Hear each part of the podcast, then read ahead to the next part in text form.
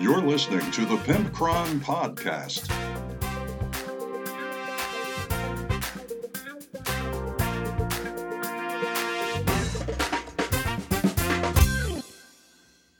This right here is episode 115 of the Pimpcron Warhammer podcast, and uh, I'm Jeff.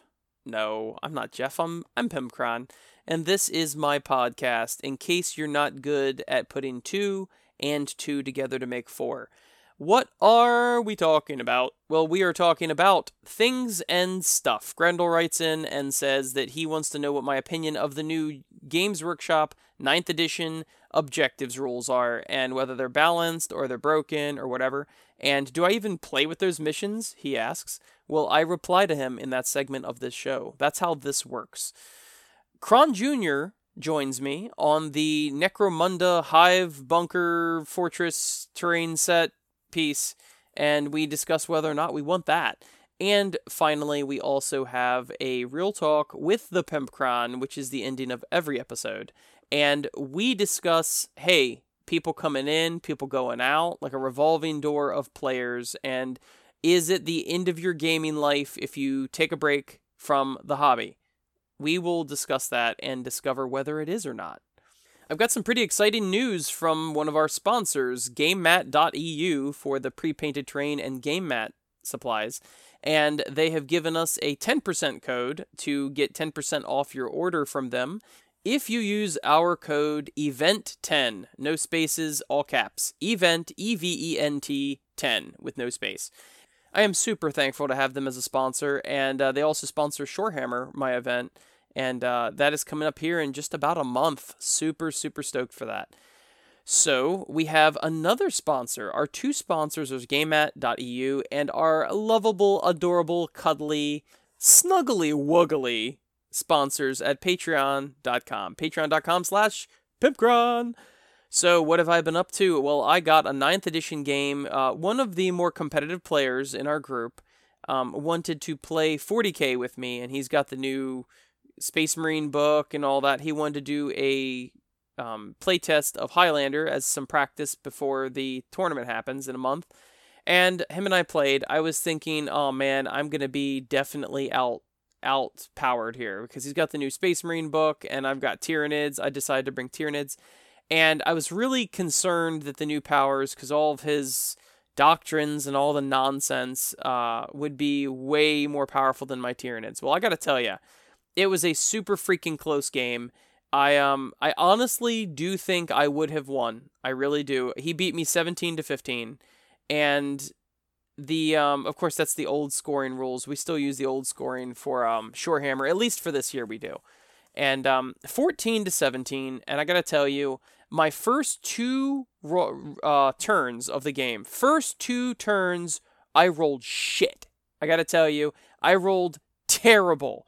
And if I had rolled, I mean, so I got my Exocrine, right? My Exocrine, he's going to shoot twice because he didn't move. He's getting plus one to hit, and then I use the stratagem to give him an extra damage. So I forget now, but he's doing like three or four damage for every every one of his 12 shots at minus three, strength seven.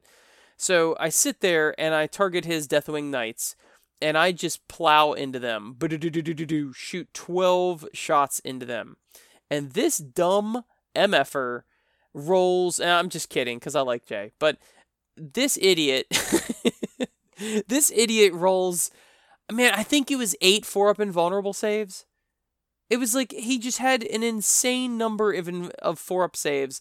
This guy could not save a fucking four up invulnerable save this entire game, and it's his rolling started crapping out later on. But I fired that Exocrine twelve shots and I don't think I killed a single Deathwing Knight. I might have killed one out of 12 shots. He made so many, because I'm hitting on three ups, and then I'm wounding on three ups. So, or maybe it was four ups because he's got some stratagem. But the point is, is I was wounding really, really well, and his four up saves were just hot trash in my eyes because he could save, he could not fail one. And then I aimed another turn. I'm like, all right, well, I'm going to go after these bikers because I don't have the four up save and but they had some sort of whatever, some aura or whatever, gave him a five up invul, and he made all of those. I'm like, this Exocrine did jack all most of this game. Because if I wasn't rolling crap, then he was rolling amazing. And the the combination of those two was really pissing me off. I don't usually get upset over dice rolling. I don't usually. But we said right up front, look, we're going to do a competitive game. We're both trying to win and we're both trying to play as if it was a tournament. So if you forget a rule, you forget a rule, that sort of thing. We were being very serious about it. And I was being very serious about it too. So I think I played extremely well. Uh, he only had, I had about eight models left on the board at the end of the game. Unfortunately, they were all Genestealers and they were all in one unit, so they were only capping one objective. And he had one, two, three, four, five, six. He had six models left at the end of the game, and I had eight. But unfortunately, he had two models in this unit, two models in that unit, one model in this unit, and one model in that unit. So that's how he got more points than me at the end of the game. But it was super, super good game, except I was getting pissed off at my crappy dice rolling. I don't think I ever made a Tyranid Warrior save at all. I don't think they saved a single wound. Um, on a four up, or I take a Jormungandr, so I've got the uh, plus one save for cover and whatnot. And it's just, it was nuts. So, not super happy about that. But the game actually was really, really great. I, I had a lot of fun. Towards the second half of the game, I was rolling a little better, and his he was suddenly able to fail a four up save.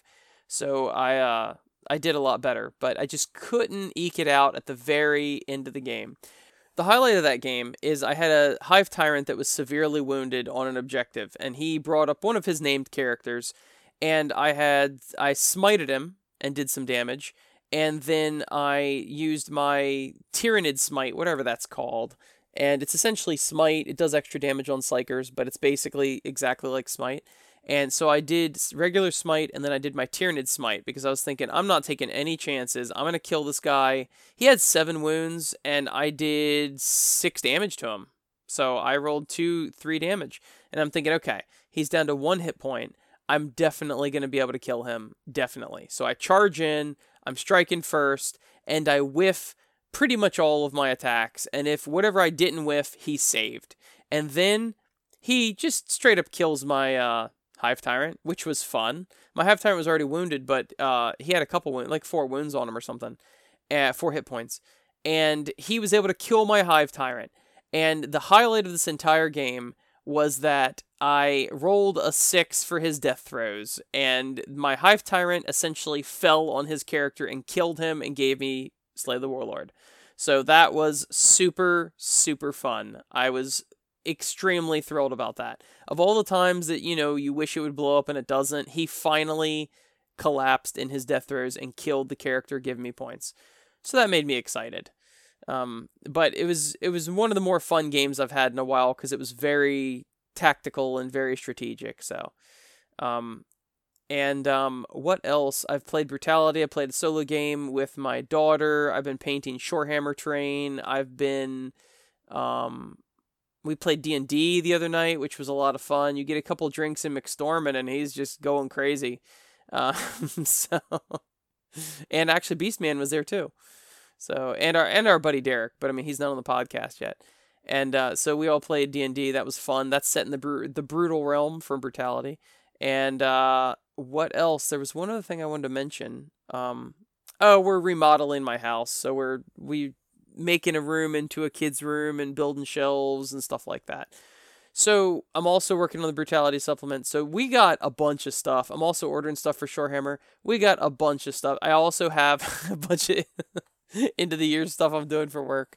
So we're very, very busy, but it's been fun. On the hobby side of it, I painted some terrain, and I also uh, am just about done painting my grunt koptas. So they're gore gruntas that I'm magnetizing tiny little adorable, hilariously small wings on so that they can also be my deffkoptas when I play with them in 40k.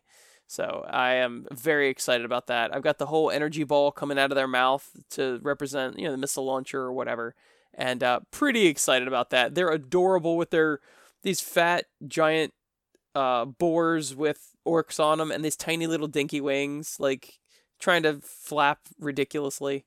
I love it. Anyway, remember event 10 all caps no space at gamemat.eu and every time you use that code, you're helping support this show because it shows that people listen to the show and they are getting business from the show. So that's that's how advertising works, people. So if you could, please support them. They're a very nice group, and um, I love the owner. We get along very well. He's supported Shorehammer for years, and I love all his terrain. I buy it by the bucket loads. So support the show by supporting them and using Event 10. Anyway, I'm going to keep mentioning this in, in future episodes, but this was the first episode I totally remembered to mention it because my buddy Leroy Jenkins is like, hey, you can't forget about that stupid code, you idiot. And I was like, oh yeah, forgot about that code. so let's get on with this show. I've rambled for far long enough.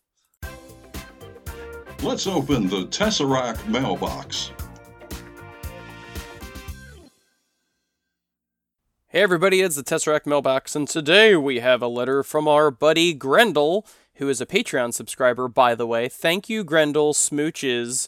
Since I have to live vicariously through you in my old gaming group, I am wondering have you guys been using the new GW missions with primary and secondary objectives, or do you still use the War Planner or make up your own scenarios?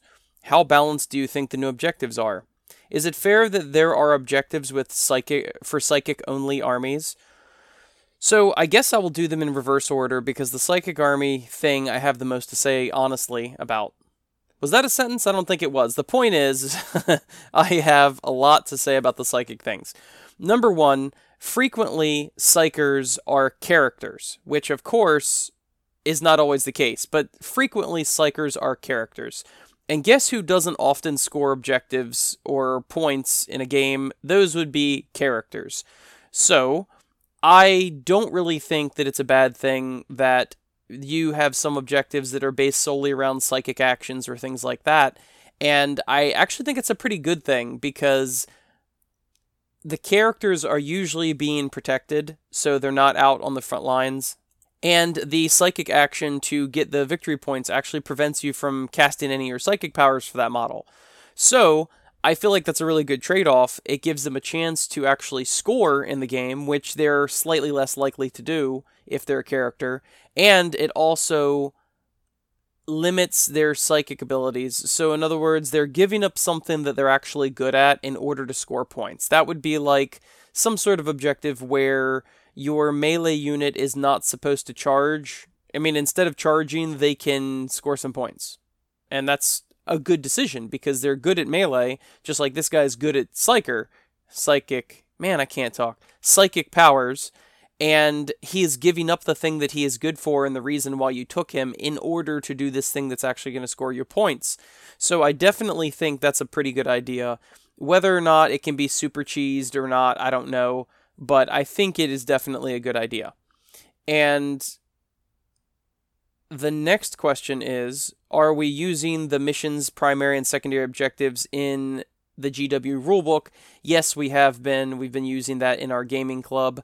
I have actually not played a whole lot of 9th edition since it came out. I hate to say that, it's not an intentional choice, but I get to play about once per week at the gaming club and we've been we've had several people on a brutality binge. I've played brutality like the last 5 weeks.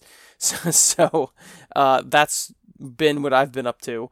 And um, with the exception of this week, I actually played 40k. I've played 40k with Just James a couple times, and we were exploring the 9th edition rules and things like that. So I've gotten a couple games in, but unfortunately, I have not played as much as I would like to.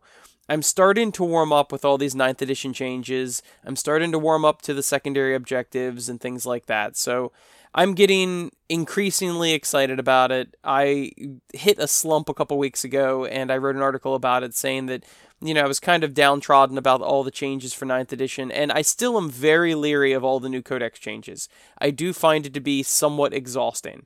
But the actual core rules, I think, are mostly pretty good and mostly positive, if not a little more complicated than before, but what do you do about that?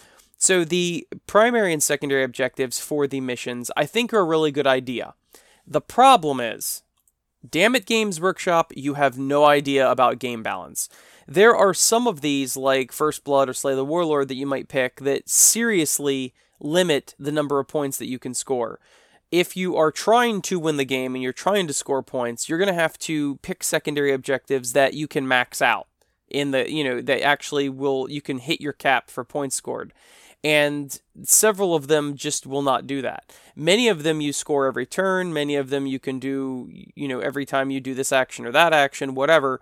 A lot of them you can do multiple times but some of them are just purely limited. For instance the uh, titan slayer or whatever for the super heavies it's just it's not super viable to do that and make it work properly.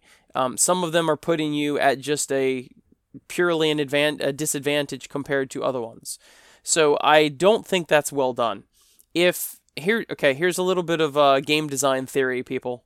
If you are designing a game that has different options, for instance, I can go left or I can go right, the players will always try to pick the most beneficial decision. So if left is all golden brick roads and fountains of fondue, and right is cancer, you think they're going to go right? No, they're probably going to choose left. But if the left is, you know, golden roads with cheese fountains and the other one is golden roads with chocolate fountains, okay, now that's a better, more balanced choice some people are going to prefer the chocolate, some people are going to prefer the cheese, whatever. I've never actually tried fondue, so I'm definitely going for the chocolate fountain, a la Willy Wonka.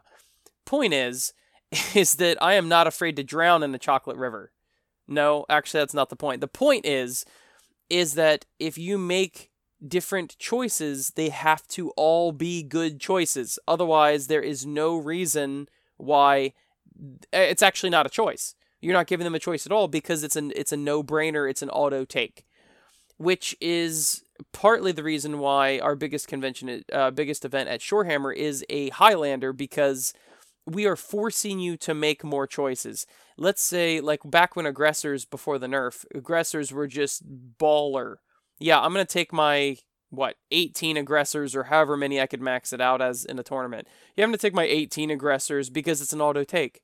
Well, no, in a Highlander, you can take one squad of aggressors if you want, but you're also limited in your points because they're smaller games. And all of this is geared towards balancing the game and not making things an auto take. Oh, yeah, I'll just take everything that's best. No, you can't do that. And you, uh, you know, I don't know if people realize that or not, but game balance is kind of my thing. And I really do feel like Games Workshop has some of these that are just not a good choice. I don't know why anybody would ever take Slay the Warlord or Linebreaker. I really don't because it's they're just not the max. They're much harder to successfully win a game using those as your secondaries. I'll say that. It's obviously not impossible, but it is putting you at a disadvantage. Where there's many secondaries that will put you at an advantage, like thin their ranks if you're playing against a bunch of termagants. Like it's some of them are clear options and you can max them out. So I think that the secondary and, and, main objectives are good things. I definitely think they're good additions to the game. And I always liked in Malifaux, when I used to play Malifaux, that you could choose what your win conditions were. You know, sometimes you had to plant bombs or whatever. You got to actually choose how you wanted to score, and your opponent also chose how they wanted to score and that was pretty cool. So I'm glad they've incorporated something like that into Warhammer, and I like the new choices and all that, but I definitely think each one of them should have been capable. Like every one of them should have been able to make the cap of points. But unfortunately, they did not do that because they be dumb. So, having said that, I am very happy that they have gotten rid of arguably have gotten rid of kill points as far as every mission is now objectives and to get quote unquote kill points you have to take them as secondary objectives which is awesome. I always hated you ask anybody in my gaming group any single person in my gaming group hey does uh pimpcron hate kill points? And every single one of them will tell you yes anytime I ever play anybody, I go, they're like, what mission do you want to play? And I'm like, I don't care, just not kill points because I hate freaking kill points. And well, Pimpcron, why do you hate kill points? Well, I'll tell you, mysterious figure that just walked in that sounds just like me. Uh, I hate kill points because it only plays into the hands of the hyper competitive cheesy players that take 18 aggressors. That's that's all that benefits. Oh, I can just kill, point and click, kill, kill, kill rack up points. There's no strategy, there's no nothing. The Tau players will castle up and then just broadside you until the day is long. That's another messed up metaphor. Point is that uh, kill points were a bad idea to begin with. So I'm glad that they're limited to secondaries, and even the secondaries are limited in how much impact it has on the game. So I definitely think that's a good idea. Overall, loving the new objective changes, and I think the Psyker one is not as terrible as it seems, the different Psyker secondary objectives. So I definitely think that the objectives are good, mostly. Now, as far as the Epic War Planner, the very best freaking book ever made by humanity, the Epic War Planner, which is my book supplement, came out last November. It's still completely compatible with 9th edition.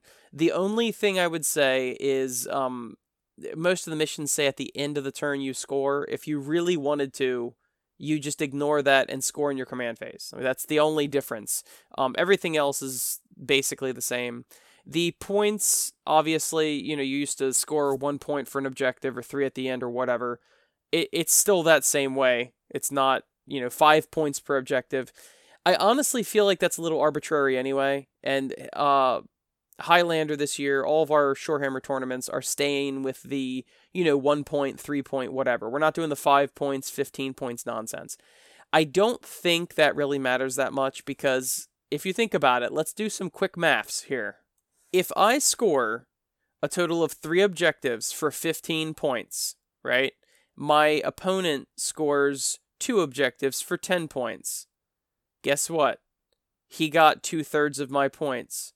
If I score three objectives for three points each, making it nine points, and he scores those same two objectives for six points, guess what?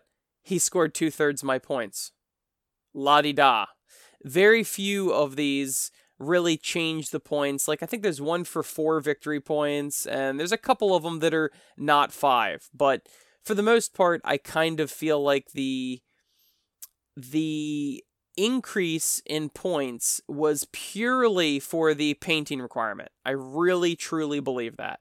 They wanted to include the painting requirement and they wanted scores to be much higher, but if if we did if we went tit for tat and I got three and you got two, and then I got four and you got five, and you got, and we just play a normal game, percentage wise, you either still won or you still lost. That doesn't ma- matter at all. And the percentage of it. Okay, I scored 11 points, you scored 15. Okay, well, you know, times that by five, whatever that is, it's it's still the same percentage loss. So it's really not going to help you in any way. And I truly think they could have just said, hey, you get one point at the end of the game for a painted army instead of 10 or whatever you get for it. I really don't think they had to change anything.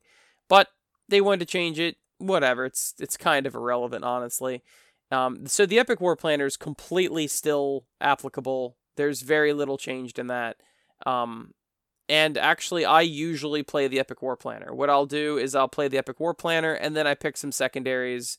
Um, you know, treat you do one one way or the other. You either do the Slay the Warlord linebreaker like you used to and score it like the book says, or you just make every objective worth five and la di da. It's it's extremely still compatible. So, um, and honestly, I have been kicking around the idea for a second war planner because I always expe- expected to make them a uh, a series anyway. That's why it says book one. So uh, I've been very busy with all the brutality stuff. I'm working on a brutality supplement, yada yada, and I think I will definitely be making a second Epic War Planner. It was very popular, and I've got lots of new narrative ideas, and I want to do another narrative campaign and all of that stuff. So I definitely think that um, it will still be scored the same way I prefer to score it, and you can just make it work. It's just the way it is because the Epic War Planner is not specifically for Warhammer anyway. Um, so I mean, obviously it's very compatible with Warhammer, but it's not a Warhammer supplement, quote unquote. So, Epic War Planner. If you haven't picked it up, it's on Amazon. It's at the end of every single one of my articles as a link. Definitely go check it out. It's got some really cool game modes that switch up the game and add AI and a bunch of stuff. Enough of that, though. I believe you had one more question. You specifically asked me um, how balanced I think the objectives are. but I'm going to twist your question a little bit and answer it. How good, how balanced do you think the main objectives and the secondary objectives are? Well, assuming that both players are competitive or or just competent in any way, even if you're not competitive. If you're competent, you're going to have a pretty close game with objectives, assuming that one of you isn't taking Uber cheese or whatever. So your primary objectives are going to be arguably neck and neck the entire game.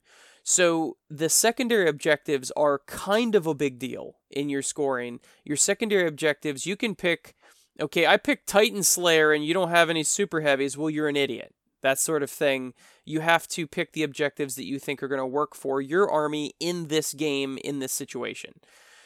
So I think that makes a huge impact on the game. Uh, I think they're what half your points or whatever. So it's it's a very big impact, and you got to make the right choice.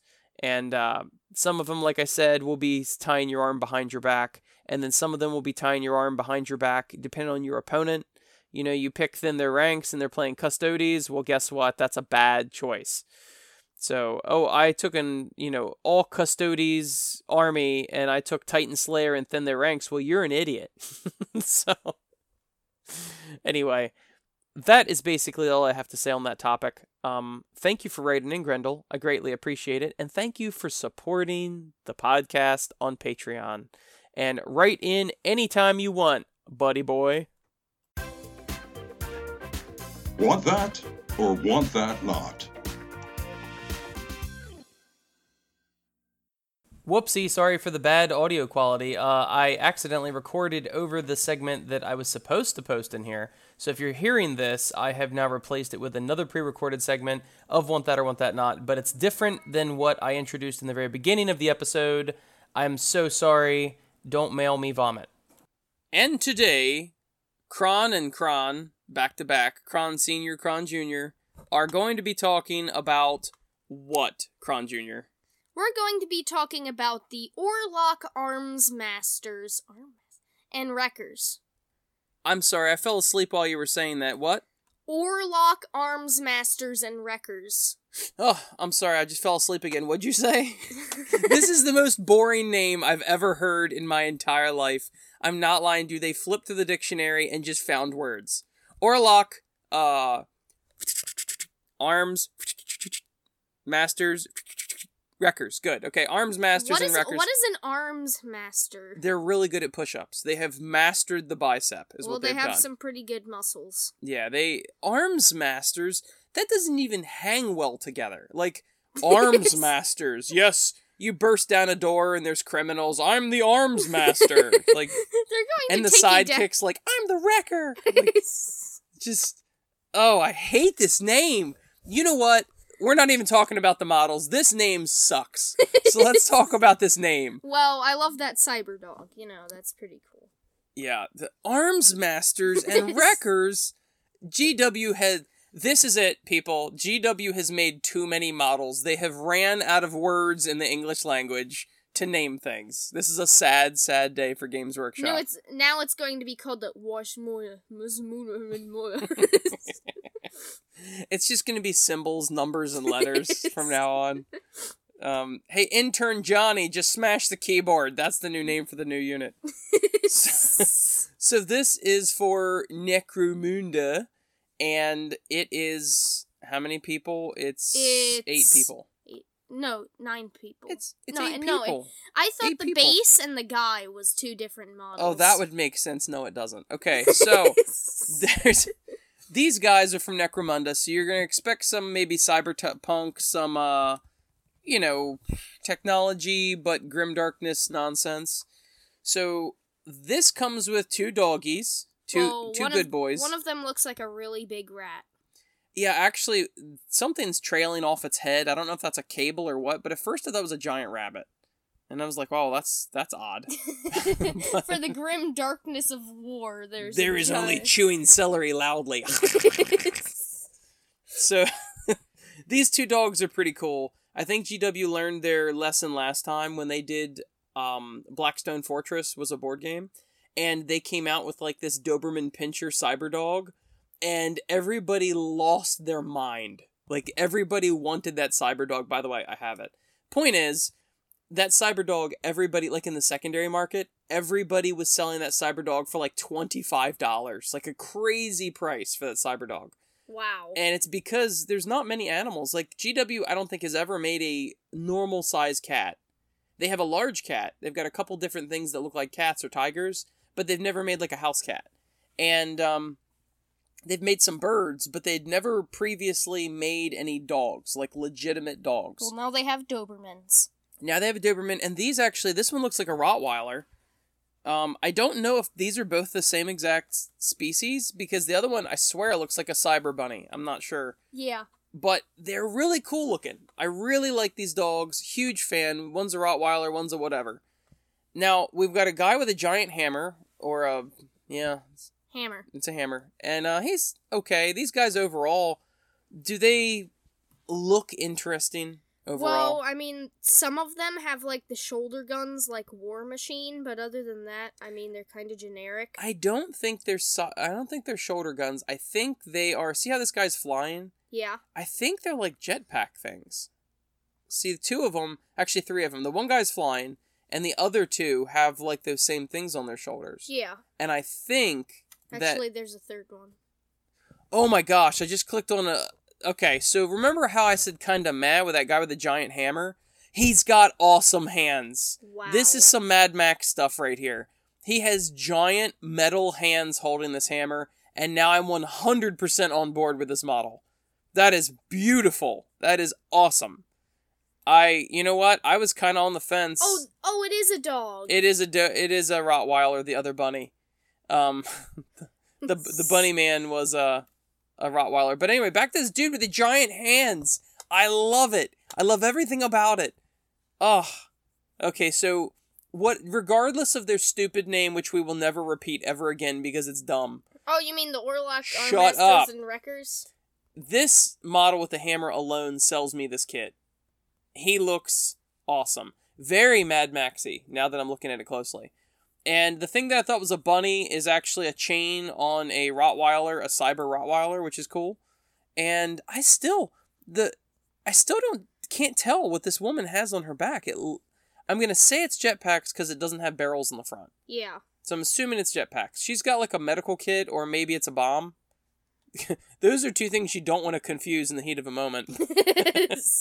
oh God, I'm hurt! You take the bomb. Start, yeah.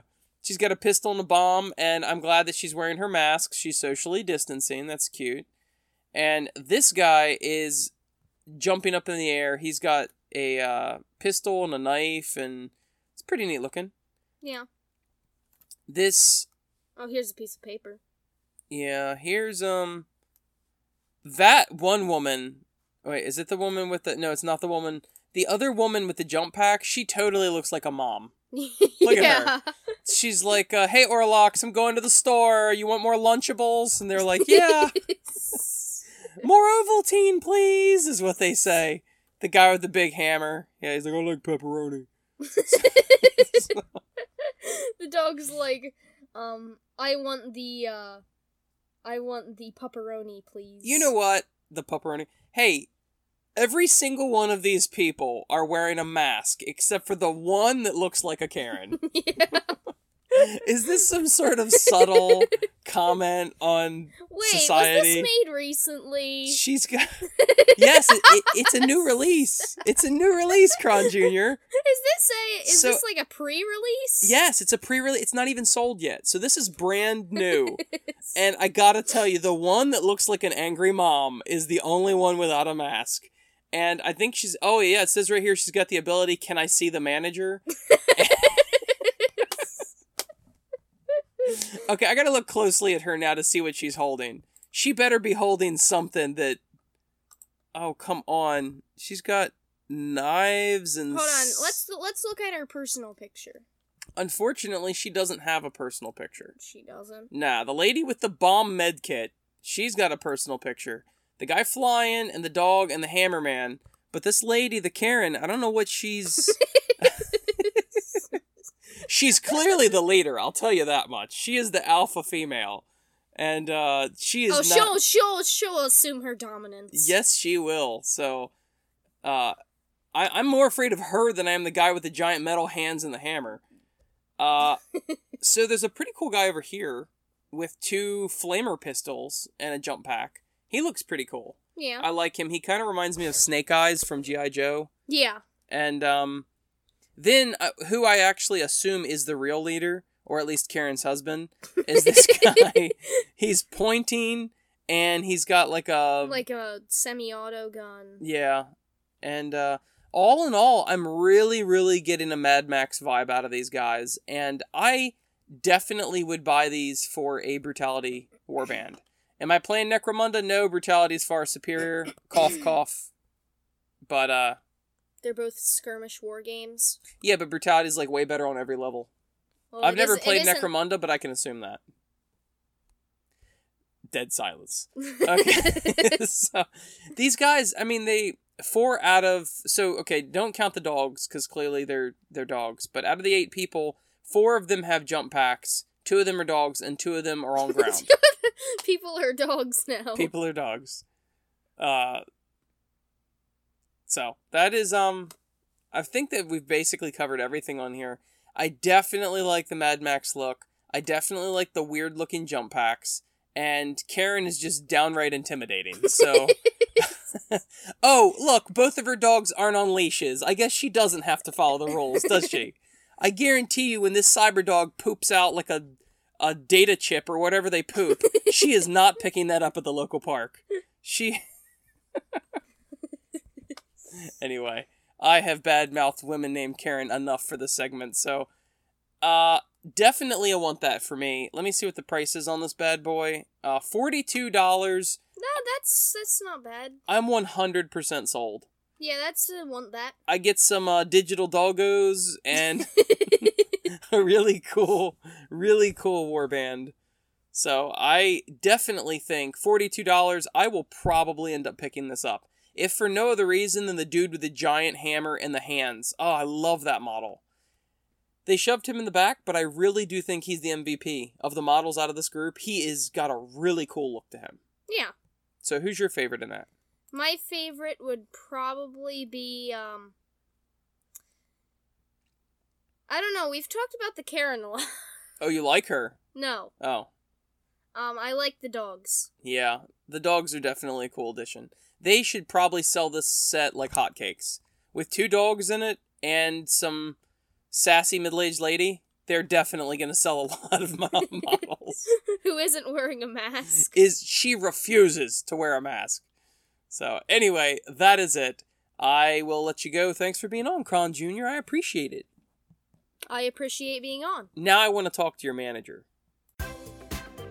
Now it's time for Real Talk with Pimp Cron.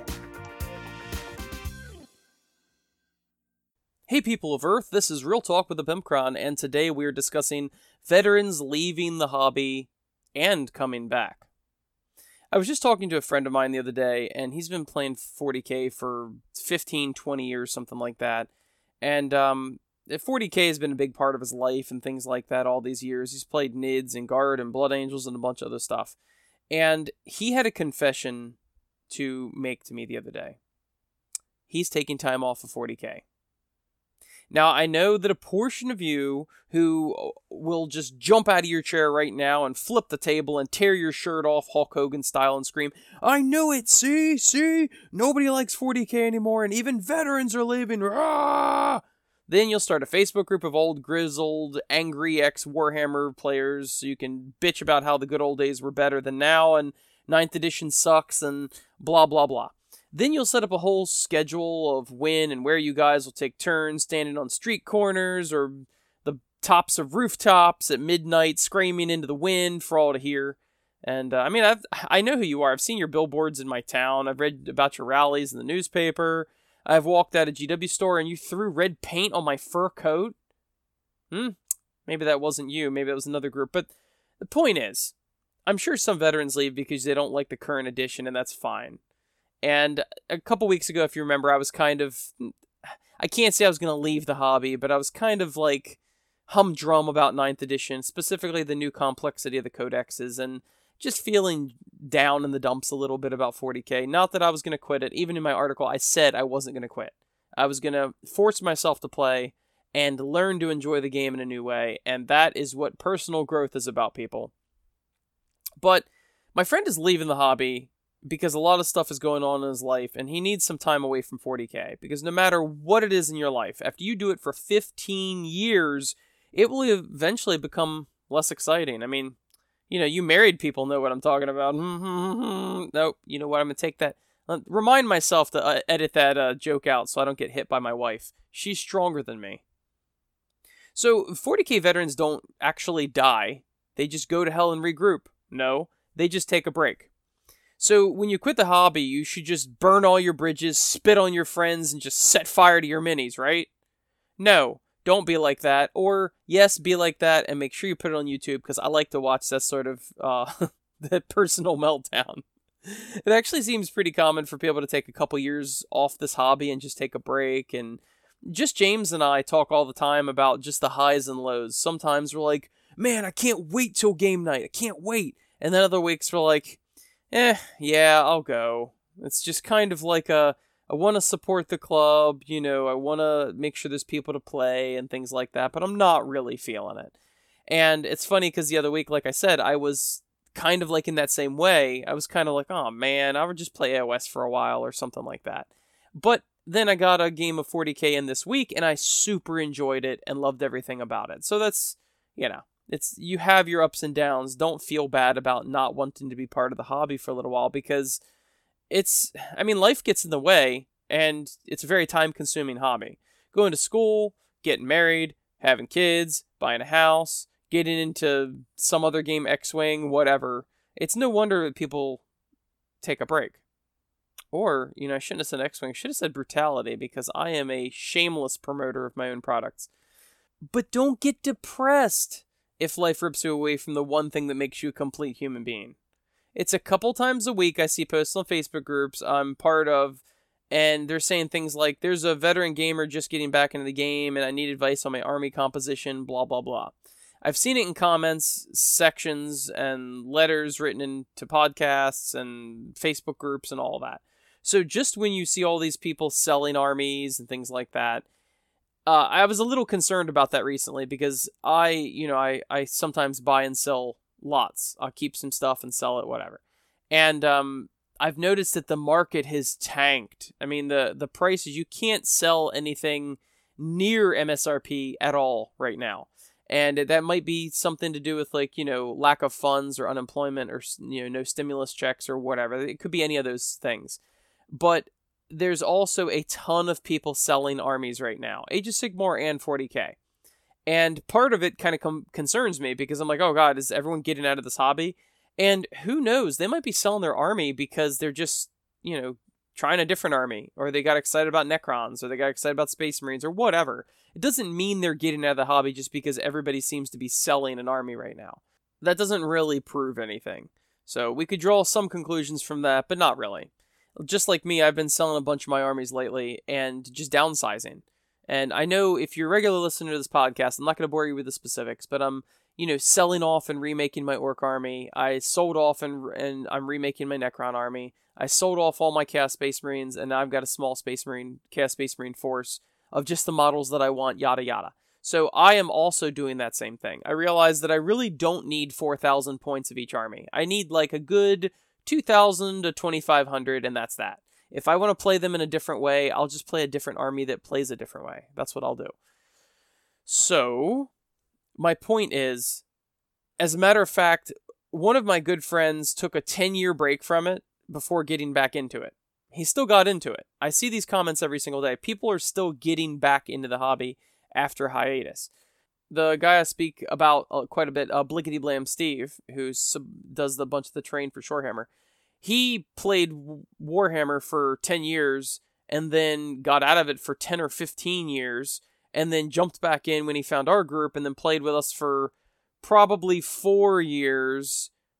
And then he's kind of been out for like two other years or something like that. I mean, he's he's been in and out for a long time. He still owns and buys a bunch of the stuff, but um, just don't feel bad. Don't pre- put pressure on yourself if you're feeling like you need a break or you're feeling like you should sell your stuff or whatever. One thing is if you're actually selling your stuff because you need money, that's one thing. Like if you can't pay your bills. If you're selling stuff because of a short sightedness of thinking that, oh, well, I don't like it right now, so five years from now, I'm definitely still not going to like it. Here's what you do hold on to your stuff. If you don't need the money, just hold on to your stuff. You might get back to it in six months, you might get back to it in six years. But if you get to several years of not playing it and you still don't have a yearning in your heart to play this game, then consider selling it. But don't sell it right away just because I got a, I got a friend David uh, in our group. He I bought his Necron army twice. What's that? Yes. I bought his Necron army twice from him. He started Necrons back in like 5th edition or something like that. And then he ended up getting out of it and he got another army, orcs or some other army. And I, I bought his Necrons from him. Then, a couple years later, he got back into Necrons. And then a couple years later, he got back out of Necrons. And then I bought his Necrons from him again. Yes, and um, I've bought orcs from him at least once, if not twice. I know just James bought orcs from him once. Now, part of I think the reason why he's getting out of these armies is because I think what he told me is that his painting has gotten much, much better over the years. So it really bothers him to be playing with his old models that don't look as good as his new models.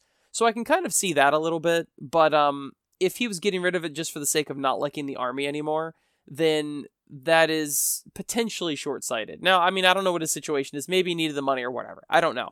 But the point is, is that um, just in his situation right there, he's bought and sold the same army at least twice. To be honest, I gotta tell you, I'm shocked that I haven't burned myself out yet. My life is Warhammer 24 7. I've written over uh, nearly 300 articles, I think, at this juncture. Like 300 articles of Warhammer weekly for, I think, six years. It's been a long time I've been writing articles. And now I've got two years of a weekly podcast. And uh, I mean, it's just that's I, I live and breathe Warhammer, not in a competitive nature, but just you know, I, all my free time, if I get any free time, I'm painting miniatures either for Brutality or Warhammer talking about Warhammer at work with James, and I have my convention and all that. And it's funny, um, my entire Facebook feed is all pictures of models. I mean, of course, I've played other games and liked other games. Um, I passively play Magic. I don't keep up with all the stuff, but I passively play Magic. I used to play Firestorm Armada before they ruined that. Um, I play Age of Sigmar, but that doesn't really count because that's still Warhammer. I basically cut all my games down to AOS, 40k, and Brutality. That's all I play now. I used to play a bunch more, but I found it hard to find opponents and things like that. So I guess the moral to the story is I have known many, many people to get out of this hobby. I have also known many, many people to get back into this hobby.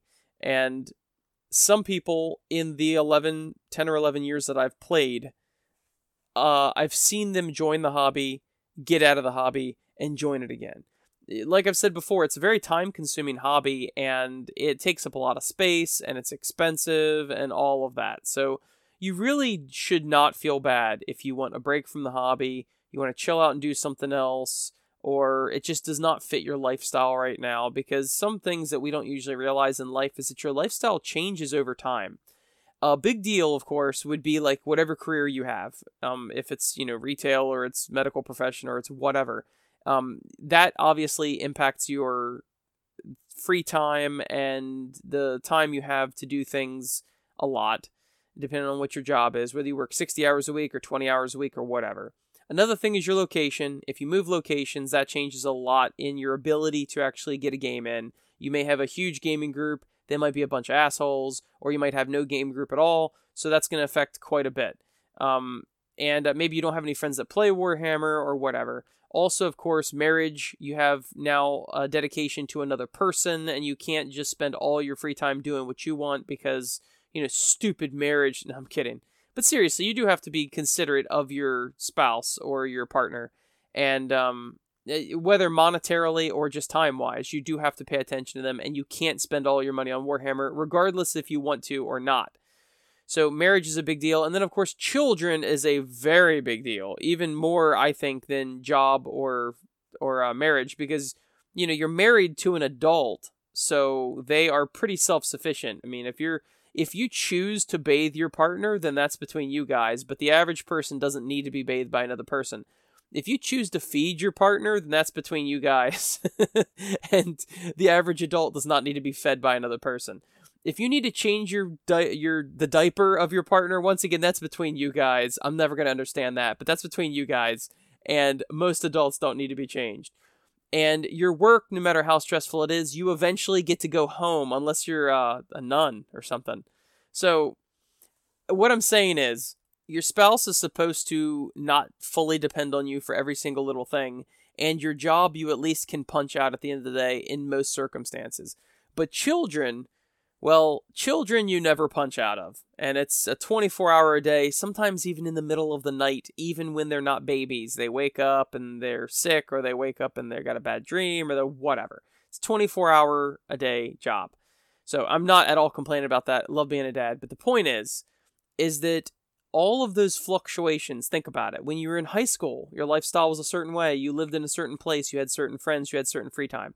Then you went to college or you got a job or you whatever, and then that changed. Then if you got married or you had kids or whatever, that changed again. Maybe you had great financial times, maybe you had bad financial times. You we always look at our life as static, but it is anything but static.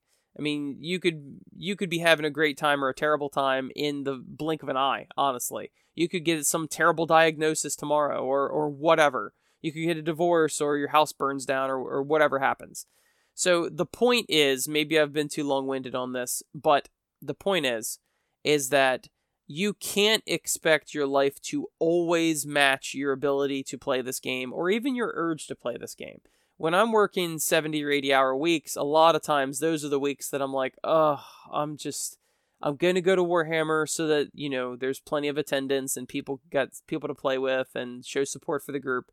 But damn it, I am not in the mood to play tonight." And then other times, I'm super stoked. And it's just that we are not static creatures, and your life situation is not a static situation. So, this is a very involved hobby, and it won't always fit you without some extreme effort. So, don't feel bad about it. You can always come back to it.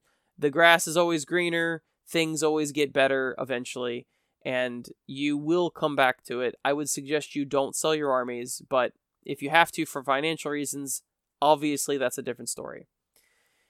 Anyway, just because you're taking a break now does not mean it's the complete end of the road. And that is it. Thanks for listening to the Pimp Cron Warhammer podcast. Thank you to our lovable supporters on Patreon. And you can do that too, patreon.com slash pimpcron.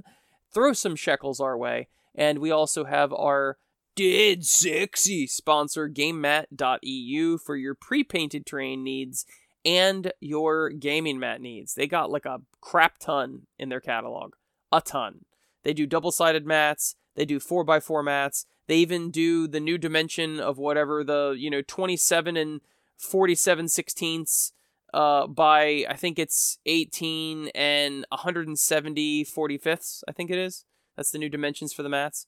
And uh, Anyway, they've got all the mats the old style mats, new style mats, 4x4s, 3x3s, X Wing mats, double sided mats, all the mats you could ever want. So go ahead and do that. Also, remember to use our code uh, for 10% off event 10, and that would be helpful to you. I'll see you next week, y'all.